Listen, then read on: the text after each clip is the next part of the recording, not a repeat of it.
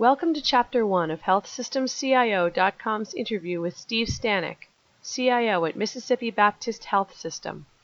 In this segment, Stanic discusses his strategy to use a critical access hospital as a test case for Paragon, why he believes the easiest rollouts are at all paper facilities, and the pros and cons in migrating from McKesson Horizon to Paragon. Hi, Steve. Thank you so much for taking some time to speak with us today. No problem at all.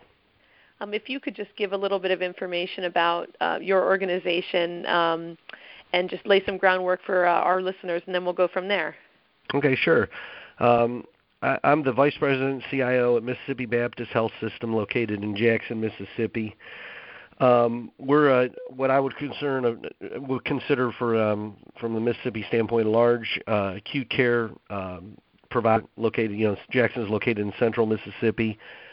We also have three critical access hospitals that, that we own um, throughout the state that act kind of as uh, feeders into Mississippi Baptist. Um, so we pr- pretty much provide all the um, all what I would consider the the big services. You know, ortho, cardiology, uh, can- large cancer center. Um, anchored by the main center, which is about 620 beds. So that's kind of the background on Mississippi Baptist and, and myself. I've been here five years now. Okay. Now, in terms of uh, the uh, application environment, what, what type of uh, EHR system are you using? I guess in the acute care hospital. Okay, in, in the main hospital, we're all we're an all McKesson shop. We're their probably their largest Paragon customer now, um, and we actually will be using that in our critical access hospitals as well. Um, so it's a f- full suite of products, both on the financial and the clinical side. That's the EHR well, then we have a, a lot of what I'm going to call the ancillary type applications wrapped around that. So you have, you know, cardio PACS, regular PACS, radiology, um, lab, all that kind of stuff. Um, so that's it from a from a clinical standpoint. Um, pretty big on CPOE as well, and and physician documentation, which is, you know, we're in the final stages of rolling that out now. That, that's taken a little bit of a longer of an adoption, I guess, process. So. Okay. That's that's where we're at. On, a, on we do have a, a number of clinics and physicians that we own. They're all NextGen. So. Okay. All right. Now, as far as the uh, the critical access hospitals, you said is that something where where the plan is to get them on uh, Paragon? Right. We, we the one that we first acquired is on Paragon now. The other two we just acquired, they have the old NextGen. I guess the system that NextGen acquired was called Opus once we get them stabilized, uh, you know, you run into these situations. There's always some, um, you know, there's a lot. I guess a lot of other burning issues that have to be resolved first. Right. You know, with bringing them on a standard platform. So we'll eventually get them to Paragon down the road. Okay. And then the the one that that has been actually acquired is is mm-hmm. in the process now. Oh no, it's they've been on Paragon for probably about a year and a half now. Okay. They actually went on Paragon, believe it or not, before we converted over at the main acute hospital. It's just that we acquired them uh, a little bit early. They didn't have anything at all. They had a they had just an electronic kind of billing system. They had no EHR, no no clinical applications at all. So, knowing that we were going to go to Paragon on the and, you know on the main acute side, we brought them up first. So they actually went up before us. Okay. What's the name of that hospital? Leake County. It's actually, I'm sorry, we actually call it Baptist Leake County. So it, it okay. used to be called Leake County Hospital, but when we acquired it, it's now called Baptist Leake, and then Leake is spelled L-E-A-K-E. Okay. All right, so that, that's that's interesting that it uh, that hospital was on was on Paragon first. So was that kind of uh, an interesting uh, test?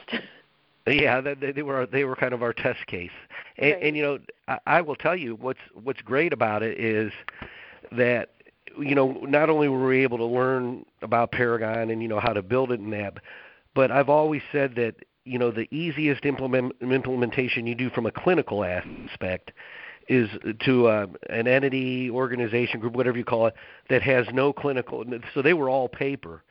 So it, you know it, it was great because they they they really kind of embraced moving to the electronic world. Um, you're not trying to compare to a product that might have been in there before. So yeah. so it was you know it was kind of exciting. Okay. And were there um, any kind of uh, lessons learned as far as taking that same implementation to a larger hospital? Um, I think the probably the bi- the biggest lesson we learn is to standardize as much as you can. Um, you know, that's the whole idea when you go to a what I'm going to call it a, a totally integrated system, so that so that the financial and the clinical side are really sharing one patient database. We wanted to make sure that we standardized as much as we could with regards to things like order sets, uh, physician documentation templates, that took a lot of the variation out. Um, so Yeah. th- that was probably our biggest lesson that we brought over to the main acute side. Okay. The uh, was the main hospital on uh, Horizon. We were a Horizon shop. That's correct. Okay. And then, uh, as far as that that migration, was that something that pretty much went as expected, or were there? Well, I'm sure there were some challenges along the way, but how did that go uh, in general? Yes, I and to to kind of set the the environment tone, I guess. Uh, in the Horizon world, we we basically were just CPOE. We did not have physician documentation in the Horizon world, so that was probably the last module of Horizon we were going to implement before we, you know, then, we kind of stepped back and made the decision to move to Paragon. So we had a, a pretty fair um, CPOE adoption rate in the Horizon world. Um, I, I want to say that we were probably only around 40 or 50 percent.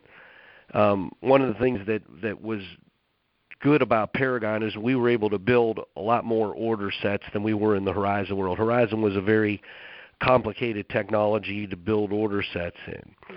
So that was the you know the kind of the you know good news bad news you know with when we moved to Paragon we were able to make more order sets available to our physicians so our our CPOE rate increased.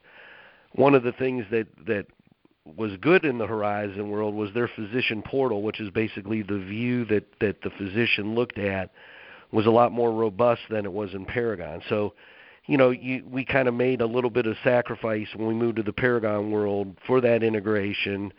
Um, you know, when we moved away from the Horizon world, that there was a pretty robust physician portal that physicians like. Now, McKesson is making great strides at trying to improve that, but um, you know, it's still the, it's still a. I'm not going to say it's a working product. Paragon is a is a growing application. One of the things that we do like about Paragon is the uh, the pace of new functionality that you get is is much accelerated compared to the Horizon world. You would you would wait a long time in Horizon to get enhancements in that. With Paragon, you get them at a pretty steady clip. So Yeah. we're confident that McKesson's going to get there with the with the the clinician hub. So they have this clinician hub that eventually both nurses and physicians will use for one total view of the patient. I, I think it's a great concept. Um, and and you know we'll eventually get there. It's just you know it's like anything else. You can't get there quick enough. You know so. Yeah. But Mc- McKesson's working hard to get there.